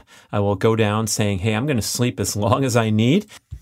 Usually it's that short duration of around 20 minutes, and I will wake up feel fantastic and be raring to go. And on occasion, I will go down for longer. And these are directly associated with things like uh, a high intensity workout earlier in the day, or of course, uh, traveling and adjusting to jet lag is going to uh, put you into uh, deep napping mode where the time duration might be longer, but it's rarely longer than 40 minutes. Uh, not that I have any aversion to taking a longer nap. My sister's a professional napper as well, and she will go for uh, a, marathon two and a half, three hour nap on the weekend because her sleep is compromised as a physician during the week. Uh, but that that's not my case, right? I'm sleeping uh, in a very tight uh, window every single night with extensive sleep, uh, averaging around nine hours. So I don't have that intense need. Uh, but that uh, key napping period of 20 minutes, I feel like when I wake up, I'm vastly more productive and cognitively focused to the extent that it benefits my productivity rather than uh, gives me a check mark against it that I wasted 20 minutes of time in the afternoon. That's been strongly supported by scientific research. And therefore, I want to give a very strong plug for taking that cognitive break uh, during the afternoon time when we have a natural lull in our circadian rhythm anyway and going down for a nap. Uh, now, during the uh, the warm summer months when it's possible to lay outside in the sun, I love that experience. Um, I'll get some good vitamin D production, some tanning going on, and it just feels nice to soak up sun as part of the nap. And so that period of time, I'll try to maximize that as much as possible. Or, so I'm either out in the sun uh, of course, with nice blindfold and my face covered from the sun because I don't want to get extra sun on my face. I don't need that. Uh, but I'll have the rest of my body exposed, laying there in a bathing suit, trying to maximize vitamin D production. So it's either out in the sun or it's pitch dark uh, indoor location because, again, it's hard enough to uh, go down for uh, uh, properly falling asleep during the day. So I think uh, finding a dark spot is really great. And my recording studio is great for that because it's pitch black even in the middle of the day.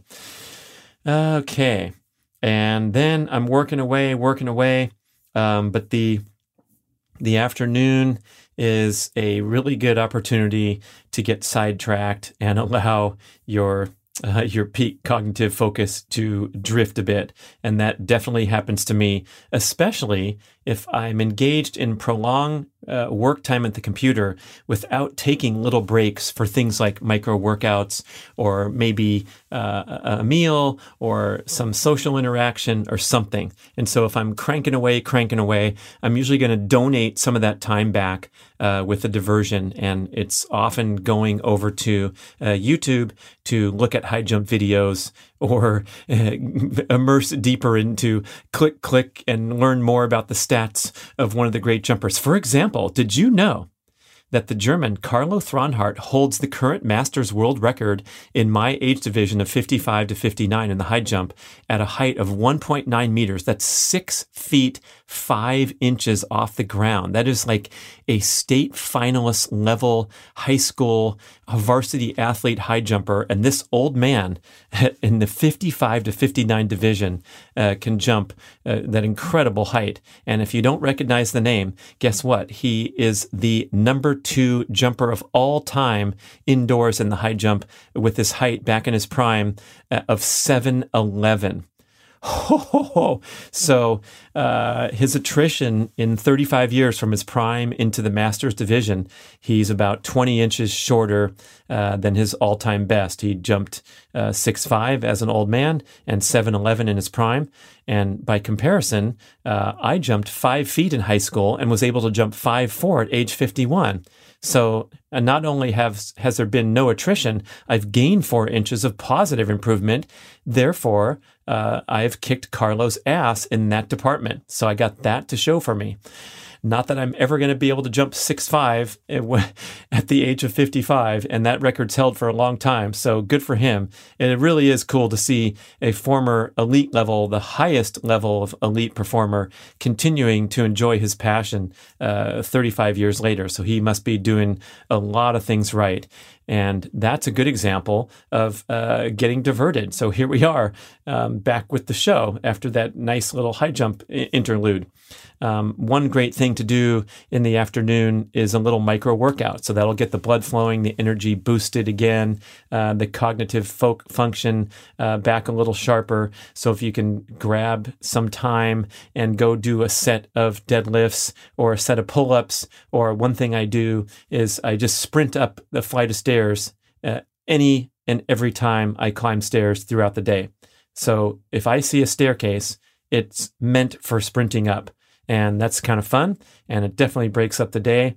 And then i don't mind going up and down stairs. I forgot something i don't care it's just another opportunity to attack the stairs. Um, i also find that if i'm really cranking that my brain needs a break uh, over and above uh, the nap time. And one thing I'll do, especially on a cold day, is just jump in the hot tub and zone out for uh, anywhere from five to 15 minutes. And I think this is a uh, unique genetic particular to me that I need this brain break, uh, but I just can't sustain uh, that long term, unbroken cognitive focus. I find that my brain will just fry. And I know Mia Moore's different. She can crank away for 12 hours straight, seemingly to no ill effects. Uh, but I'm sort of this crash and burn type of pattern where I can go, go, go. Maybe I'm getting some good work done on my manuscript, but I will soon be found sitting in the jacuzzi, just zoning out to kind of recalibrate. And so I gleefully take those opportunities to stay finely tuned and try to be aware of those times where the brain does need to turn off Um, I think we're so uh, bombarded with digital stimulation that we can kind of compromise these uh, precious moments that we used to have routinely. Uh, so when we were standing in line uh, at the bank or the grocery store or uh, sitting at a red light and zoning out, um, we don't have those anymore because now we're playing a podcast or um, doing something to uh, keep the brain constantly stimulated. And this uh, modern life is sometimes uh, overwhelming to me to where I'm just cooked out and I need to go zone out. I'm pleased to present B-Rad grass-fed whey protein isolate superfuel, the absolute highest quality, all-natural protein supplement infused with creatine that delivers everything you need to optimize your appetite for fat loss, recover quickly from workouts, and build and maintain lean muscle mass, the single most important attribute for aging gracefully. Our protein comes directly from small family farms in America's dairy land of Wisconsin. It's cold processed and microfiltered for maximum bioavailability and digestibility. So please don't mess with the many cheap commodity protein supplements that are ineffective, inferior, less pure, and often contain junk sweeteners, especially the plant based offerings that are vastly less bioavailable than the gold standard of protein supplements that's whey protein isolate. Whether you're in your peak athletic years looking to grow and recover, or in the older age groups trying to delay aging and decline, whey and creatine are widely agreed to be the most critical and effective supplements to take for the rest of your life. You can easily stir the superfuel in water or make a delicious smoothie every day. I'm certain that you're going to love the pleasant, light, natural vanilla bean and cocoa bean flavors. So try some on Amazon today. It's a huge hit with dozens of five star reviews or you can order direct from bradnutrition.com with our buy three, get one free, and make the super fuel a centerpiece of your daily routine. I'm so excited to introduce you to Peluva. This is a new zero drop minimalist shoe with the distinctive five toe design from my main man Mark Sisson. Peluvas give you the most authentic barefoot style experience, but with sufficient cushioning so you can use them for all manner of daily movement, especially walking and many other fitness and athletic activities. Peluvas are also incredibly stylish, so you get a barefoot shoe that you're not embarrassed to wear around in daily life. It's been so cool to see the popularity of minimalist shoes grow over the recent years, but Peluvas are a step ahead of every other zero drop wide box shoe because of the critical feature of individual five toe articulation, a separate slot for each of your toes. This allows for correct dynamic movement of the foot through the walking or running stride, which is impossible when your toes are encased into a single box, even a wide box. Well, you might know that minimalist shoes have faced controversy in recent years for causing injuries from inappropriate use. So here is the big picture mission. We want to get you walking in peluvas, living in your peluvas, going barefoot in your home or other safe areas as often as possible. Go ahead and use your specialized cushiony running shoes or your basketball shoes, work boots, high heels, things that you want to wear when you want to wear them, but wear your peluvas as much as possible to reawaken the natural functionality of the human foot to stand, walk, run, and perform.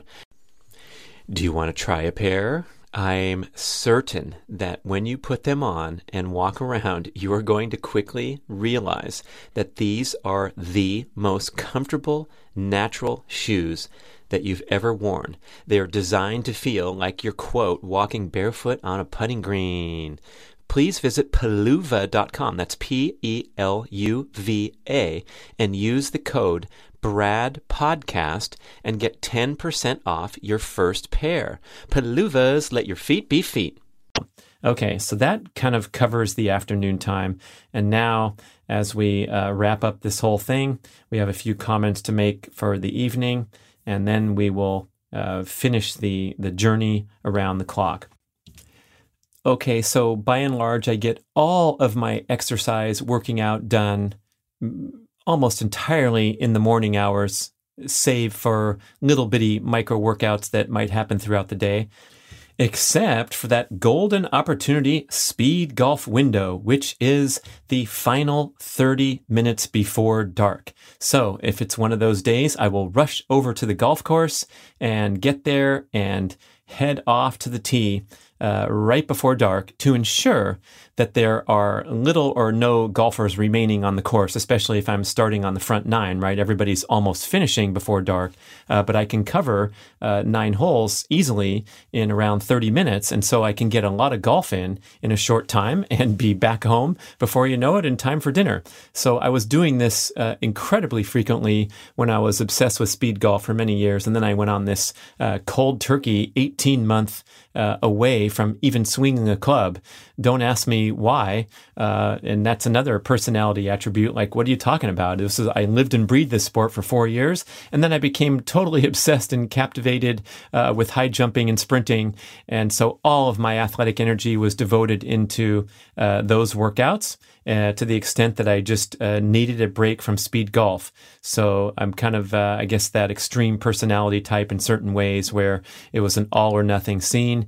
And uh, fortunately, I've uh, returned to the golf course and rekindled my passion for the incredibly wonderful sport of speed golf, partly uh, deliberately to balance my um, my devotion to high jumping and sprinting because I keep getting injured from overdoing it. So now I purposely threw uh, golf into the mix so that I'll have a little more balance with my workouts. Hey, whatever works, right? Okay. So if I'm out there on the course, I'll get a quick round in, I'll be back home. And then when we're talking about the dinner meal, uh, I think one of the um, adjustments with quarantine is the dining out is more seldom now. I think we've all had to adjust and uh, prepare more meals at home.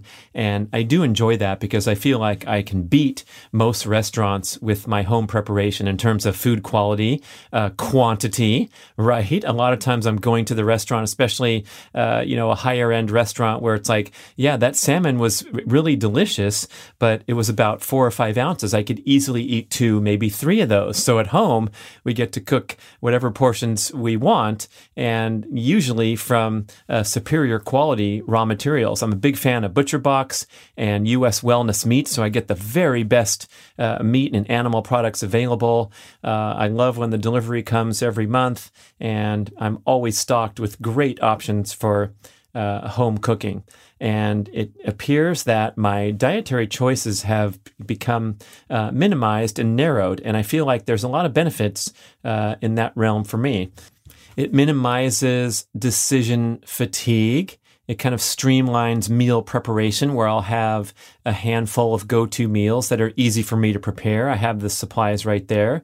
Uh, I think you get a inadvertent reduction in total caloric intake intake, like Dr. Dom D'Agostino was uh, talking about with the ketogenic diet, because you have all these restrictions, uh, you're not eating as much food, and that's why I've uh, joked at times about the the C&C diet that I've followed uh, to great success to drop excess body fat that that creeped on over time, uh, because I'm mainly eating a carnivore-ish style pattern along with dark chocolate, the C&C diet. Yeah, so I have my go-to meals: um, steak, salmon, uh, not much turkey or uh, or chicken anymore because they have an inferior nutritional profile to red meat. So I'm really loading up on the red meat, uh, grass-fed beef from Butcher Box, different cuts like ribeye as well as ground beef. Uh, it's always wild caught salmon, of course. And I have this oxtail stew that I make is fantastic in the crock pot. It lasts for several days. I make huge portions. And then the mini corn tortillas will often find their way into the meal. And I pan fry those with delicious uh, first cold press extra virgin olive oil. And I just kind of, I could eat the same thing um, every day. As far as carbs, I'm getting a sufficient dose from uh, the incidental carbs found in dark chocolate, uh, in my smoothie, as I mentioned, uh, with uh, those frozen fruit uh, opportunities going in there. And then frequently sweet potatoes or squash or things like that will be uh, participating in the evening meal. we're especially fond of these purple Okinawa style sweet potatoes that are dark purple on the outside and dark purple all the way through the inside. Don't get confused by the ones that are uh, purplish on the outside and then light on the inside. And uh, we enjoyed these uh, on the big island of Hawaii. And now it's like they're hard to find in stores, but ah, delicious, dark purple, great uh, source of fiber and the uh, nutritious carbohydrate that can be a good addition to the diet if you enjoy them. And in my case, I feel like they help me uh, with recovering from uh, especially high intensity exercise. So uh, my carb intake will be somewhat aligned with uh, the uh, the training load uh, to the extent that I kind of naturally gravitate toward bigger servings of carbs when I'm in the aftermath of high intensity workouts. So that's kind of the home preparations.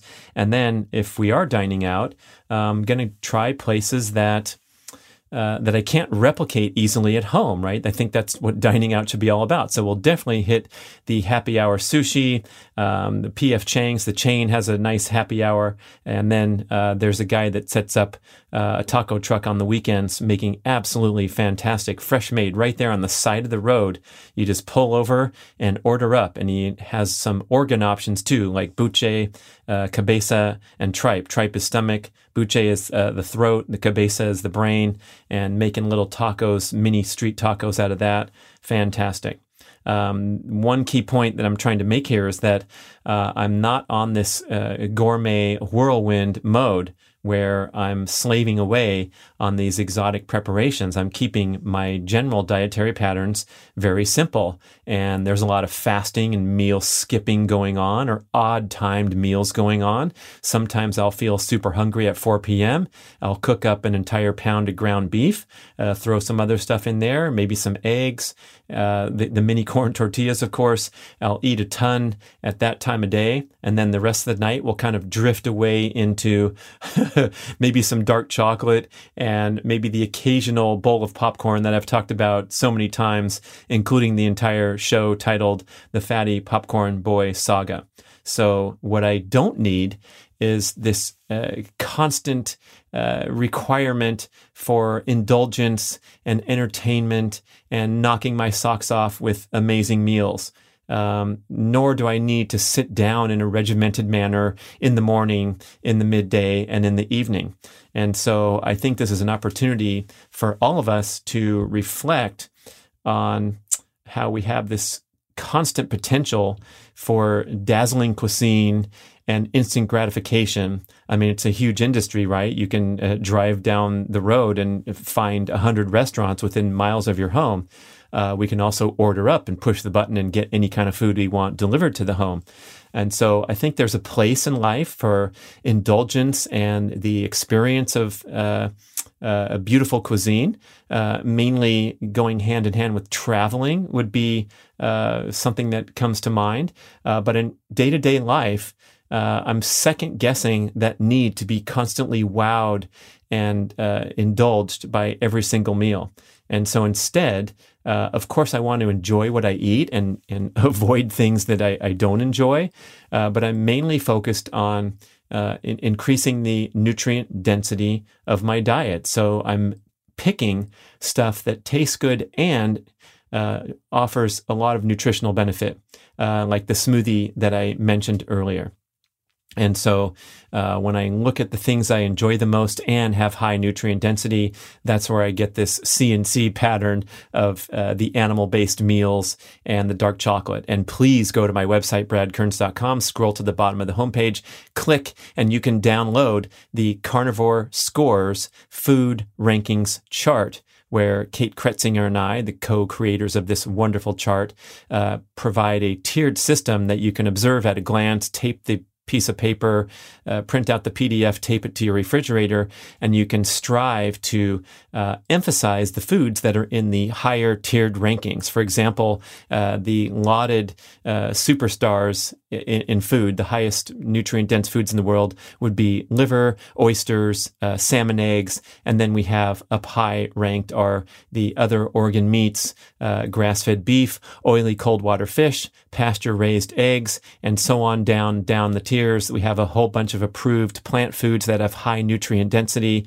and minimal concerns with plant toxin reactivity. So things like avocados, uh, raw honey, um, the um, the fresh fresh berries, things like that. And so, if you just look at this chart, you can kind of get into a good rhythm of including uh, super nutritious foods that you enjoy and having these nutrient dense meals that give you incredible pleasure and also uh, high satiety. So when you're eating rich meals that have high nutrient density, you automatically have higher satiety levels. I love this argument presented by Dr. Robert Lustig and others uh, but Lustig describing it on my show that it's virtually impossible to accumulate excess body fat over time if you are eliminating processed foods and eating only or uh, predominantly nutrient dense foods. I think we can all relate to this. Have you ever been to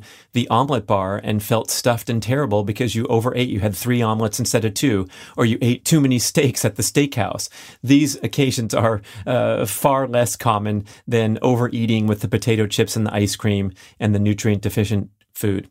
Um, Dr. Ted Naiman, who was a guest on the show, and William Shewfelt, also a guest on the show. Uh, together, they wrote this wonderful book called The PE Diet, the Protein to Energy Ratio Diet. You can find it on Amazon.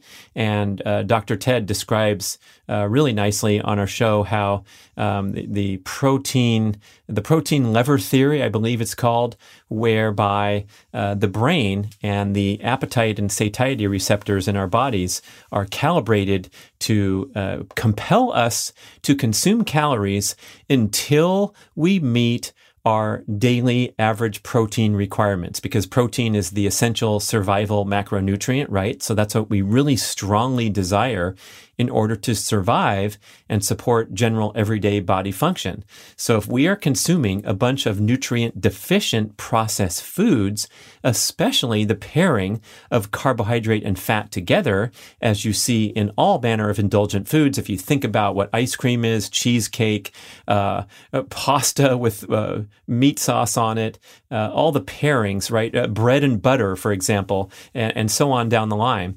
If we consume a lot of those foods that are very very low in protein, we're going to continue to eat them and eat them and eat them because we have not yet met our protein needs. In contrast, if we emphasize protein in the diet and we have meals like the omelet or servings of oily cold water fish or steak and things like that uh, in, in um, good quantity, uh, we're going to feel completely satisfied because we have met our survival needs. And it's going to turn off those uh, appetite receptors that compel us to go looking for sweets. Uh, really interesting concept, and it's nice to see like protein kind of emerging at the forefront again as a popular dietary trend. Especially because for a while there, uh, the experts were warning us against consuming excess protein uh, because it could advance the uh, growth factors in the bloodstream and increase risk of cancer. And now a lot of this has been uh, strongly refuted and de-emphasized that the body can do just fine even when consuming what's uh, was previously considered to be uh, too much protein. So I think a final note here I should mention is that uh, as I tone down my fascination for uh, creating exotic desserts, even the healthy keto approved ones, uh, once in a while, sure, fun. But when you start to get deep into this stuff and, and overdo it, um, it kind of turns into a habit. Of course, this stuff tastes good and gives you pleasure, but I'm going to vote here and, and, and declare that it feels much better to live life at 162 pounds than it did at 172 pounds, as I describe in that Fatty Popcorn Boy Saga uh, podcast episode, where I just allowed little leakages and loosening up of the reins here and there, especially with the evening popcorn binge, to the extent that I was walking around uh, still at a healthy body weight. No doctor or uh, medical professional is going to be concerned, but it was a difference, especially for someone who's interested in athletics, uh, particularly high jumping, jumping off the ground is a little easier when you have 10 pounds less of body fat. And I thank so much my uh, private high jump coach that I've met here in Sacramento, the former Olympic triple jumper, uh, Victor Sotnikov, uh, when we met on the very first day when I was so excited to find an actual Olympian and longtime elite level coach available for hire that could help me with my high jump. And I walked out to the track, we met, and I was so enthusiastically telling him about my training regimen. And yeah, I used to be a triathlete, and now I like doing this stuff, and this is how I work out. And he said, So, are you going to reduce your body weight? I said, uh, I guess so, if you say so, coach. And that was a nice uh, wake up call. Of course, why wouldn't that be one of the major variables when you're talking about jumping higher off the ground? Okay, so when it is time to indulge, I don't want to sound like a spoil sport here, uh, but when it is time to indulge, make sure that you enjoy the crap out of it and that your choices are extremely precise and high minded and indulgent and celebratory. So, on those hot summer nights when we feel like driving across town to get to the homemade ice cream uh, store and wait in line like everybody else and have it be this uh, celebration, this special event in the community, or when we're traveling to Seattle, land of the wonderful handmade ice cream shops, of course you're going to find me there in line, ordering up big servings, enjoying the heck out of it, but then recalibrating to more of a streamlined, uh, uh basic starting point of go to meals that are nutrient dense and not necessarily uh, super duper indulgent. Okay, now we're getting into the evening hours. What's going on? What about your evening leisure time? Well, Yes, indeed. I enjoy visiting, socializing, uh, maybe watching uh, some of our favorite shows. I'm very uh, particular with my entertainment choices. So uh, it has to be good or great. Otherwise, I'm just not interested. And especially, I feel like my brain's tired in the evening. So uh, engaging in more screen, a lot of times it's overwhelming to me, and I just need to chill out and go sit in the jacuzzi. I love taking my dog for a, a pretty lengthy walk.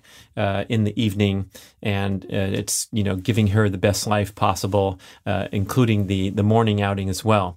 So uh, the other thing I have to mention is that uh, if I have been goofing around sufficiently during the day, I'm often compelled to catch up. And so I wish I could say it's always evening leisure time, but a lot of times I'm sitting there with the computer on my lap because I was out there playing speed golf uh, before dark. And in the wintertime, that means I'm departing from the workplace at uh, 4 p.m. or 4.15. So that's pretty early, uh, pretty early knockoff time. Or if I've been working out a lot in the morning, sometimes those those uh, morning session, morning exercise session, high jump session, uh, coming back, recovering, making the smoothie, and then I'm starting work really late, and so I'm on the catch up mode in the evening, and uh, that's okay. I'm I'm okay controlling my own destiny here, and I'm not complaining about it.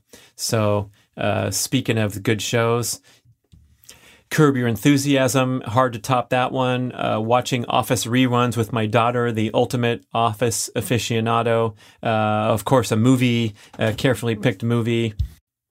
Uh, enjoying the morning show with the great actors involved there. Uh, everyone's telling me I should watch this show, Ted Lasso, so I finally gave it a look and we loved it. Uh, one thing I especially like about that is there's so much programming that's of this high intensity, extreme emotion, extreme drama. Like someone's life is really screwed up and we're going to watch them go and commit a bunch of crimes or whatever it is. And it seems like there's too much programming uh, that bends in that direction. And I think it has high shock value to the audience. It draws you in. Uh, but I'm tired of watching that crap. And so watching this guy with this ultimate positive attitude and positive energy, yeah, it's really fun, and I think we uh, we need more of that, like lower shock value, uh, you know, d- destruction of society type uh, programming. That you know, the murders and the investigations and all that stuff. Um, it, it, goes on enough in real life, huh? So that's my vote for uh, more lighthearted stuff. I guess the, uh, the, the comedy stuff like Curb Your Enthusiasm in The Office would fall in that category too. So there you go. There's my preferences.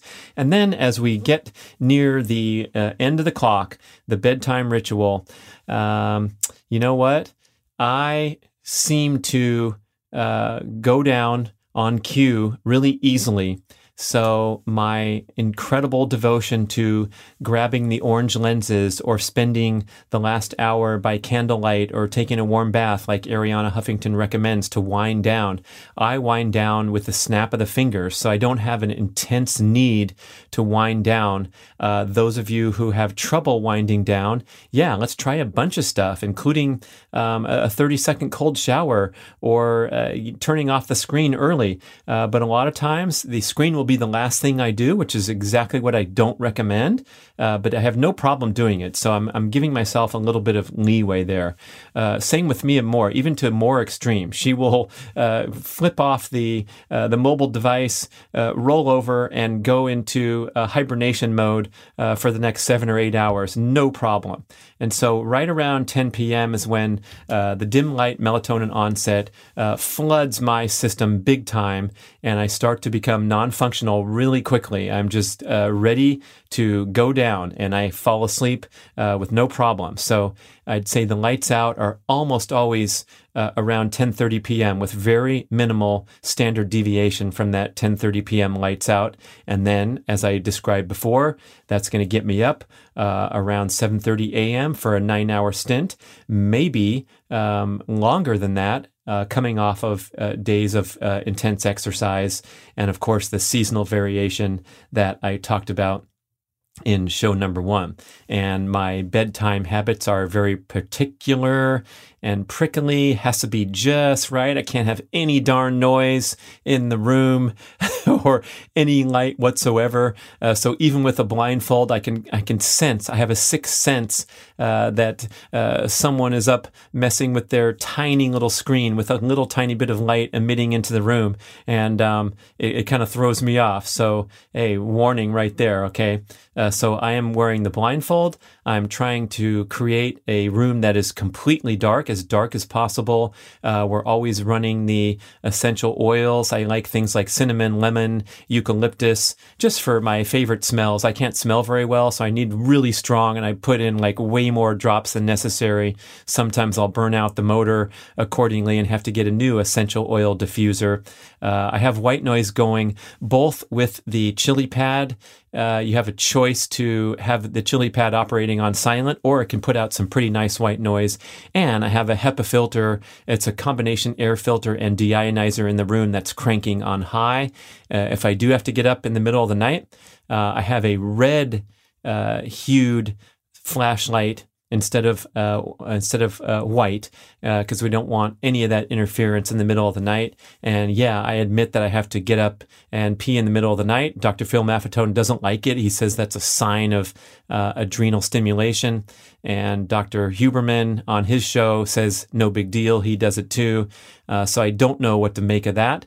Uh, but I, I, wish I didn't have to. Uh, but that's sometimes the way it goes, or frequently. Uh, but again, I go back to sleep no problem. So uh, I'm glad to report all that. Maybe I'm just lucky, but I'm also going to attribute this to uh, living a healthy, active lifestyle, making good dietary choices, good exercise choices. And so um, that's pretty boring. No big drama to report on uh, go- going to sleep, staying asleep, and waking up. And that takes us around the clock. And if you haven't listened to episode one, hey, if you listen to this one first, go back and I'll start that episode with waking up in the morning. Fun times. Uh, I so enjoyed sharing my day with you. Who knows? Maybe in five years I'll do a uh, an updated show with uh, differences, but I don't think so because I love everything that's going on and um, continue planning on continuing and just getting better, especially on that focus part.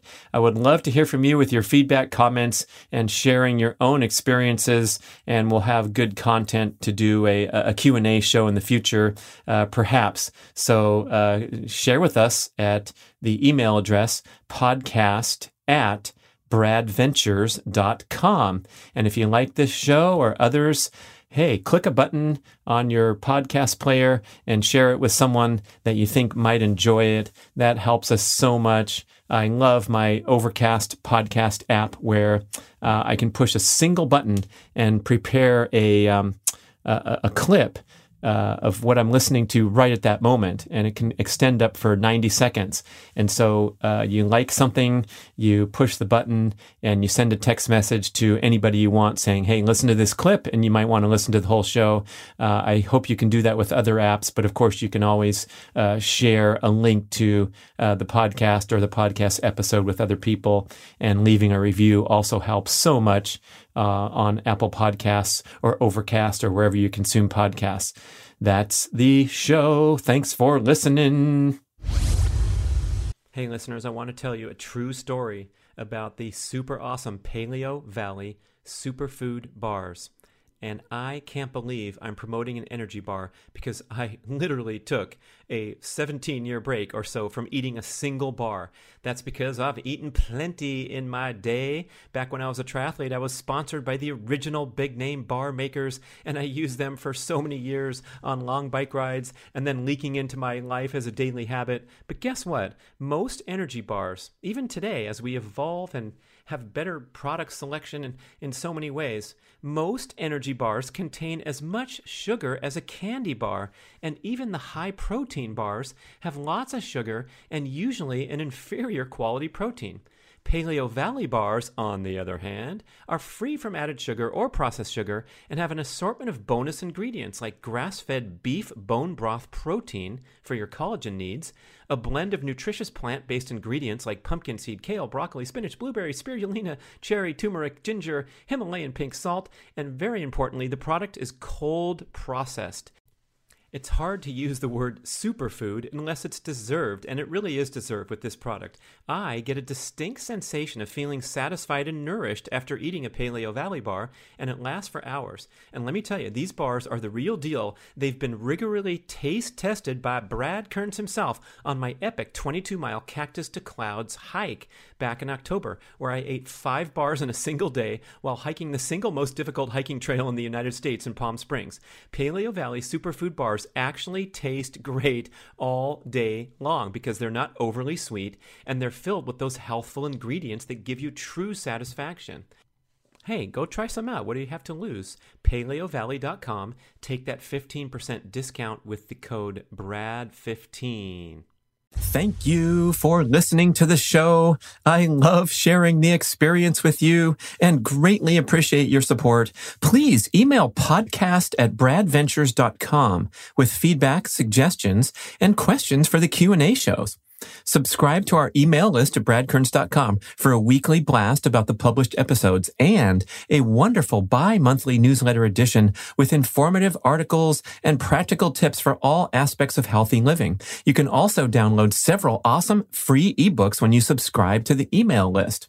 And if you could go to the trouble to leave a five or five star review with Apple Podcasts or wherever else you listen to the shows, that would be super incredibly awesome. It helps raise the profile of the BRAD podcast and attract new listeners. And did you know that you can share a show with a friend or loved one by just hitting a few buttons in your player and firing off a text message? My awesome podcast player called Overcast allows you to actually record a soundbite excerpt from the episode episode you're listening to and fire it off with a quick text message. Thank you so much for spreading the word. And remember, be rad.